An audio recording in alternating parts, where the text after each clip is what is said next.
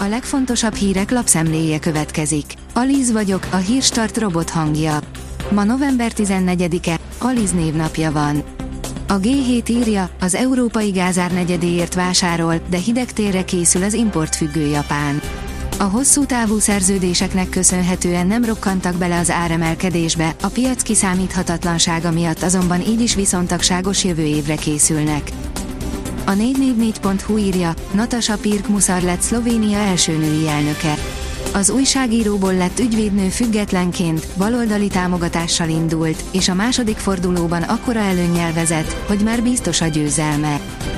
A pénzcentrum oldalon olvasható, hogy berobbant a bérháború Magyarországon, lassan minden cég kiteríti alapjait. Egyre gyakoribbá válik itthon a kirakat bérek gyakorlata, hogy már az álláshirdetésben konkrét fizetést szerepeltetnek a cégek, hogy ezzel minél több álláskereső figyelmét keltsék fel. Ártéri céljárművet építettek egy divatterepjáróból. Különleges kivitelű járművel szemlélteti az elektromos crossoverekben rejlő lehetőségeket a Volkswagen. Az átépített ID4 látványossága a tetőcsomagtartón kialakított felszállópálya, de ennél fontosabb az, amit hátsó ülésén hordoz, áll a vezes cikkében. Megtalálták a legősibb kánaáni nyelven írt mondatot egy nem mindennapi tárgyon.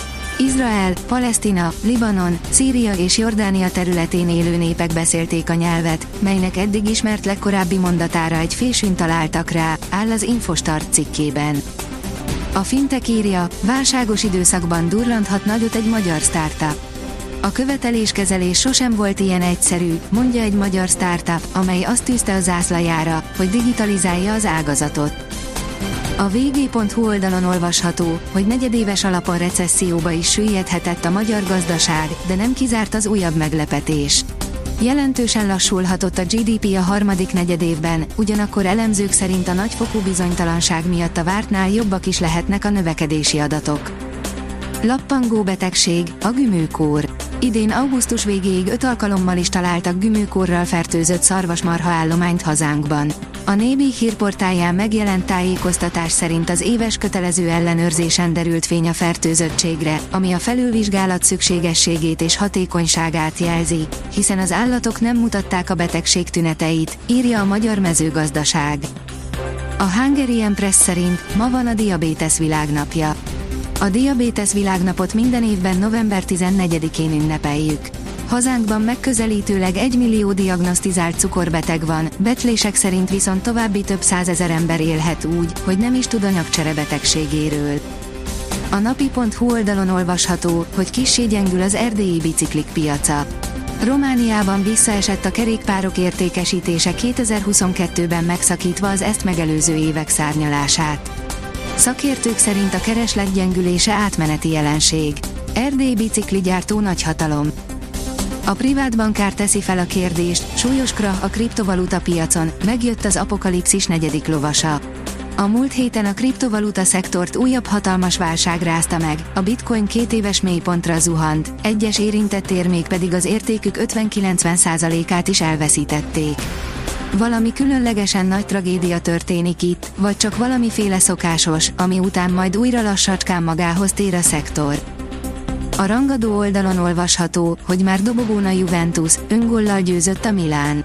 Torinóban Moászkin duplázott, Milánóban Milenkovics bal szerencséje is kellett. Az Eurosport oldalon olvasható, hogy Nadal vereséggel kezdte a VB-t, Fritznek remekül sikerült a bemutatkozás. Nitto ATP Finals, az amerikai Taylor Fritz simán legyőzte Rafael Nadalt vasárnap este Torinóban a férfi teniszezők szezonzáró ATP világbajnokságának első napján. A kiderül szerint a hét közepén érkezik az időjárás változás.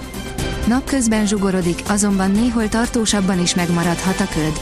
Az anticiklon uralma szerdán érhet véget hazánkban, ekkor változékonyabbra fordul az idő és lehűlés kezdődik. A Hírstart friss lapszemléjét hallotta.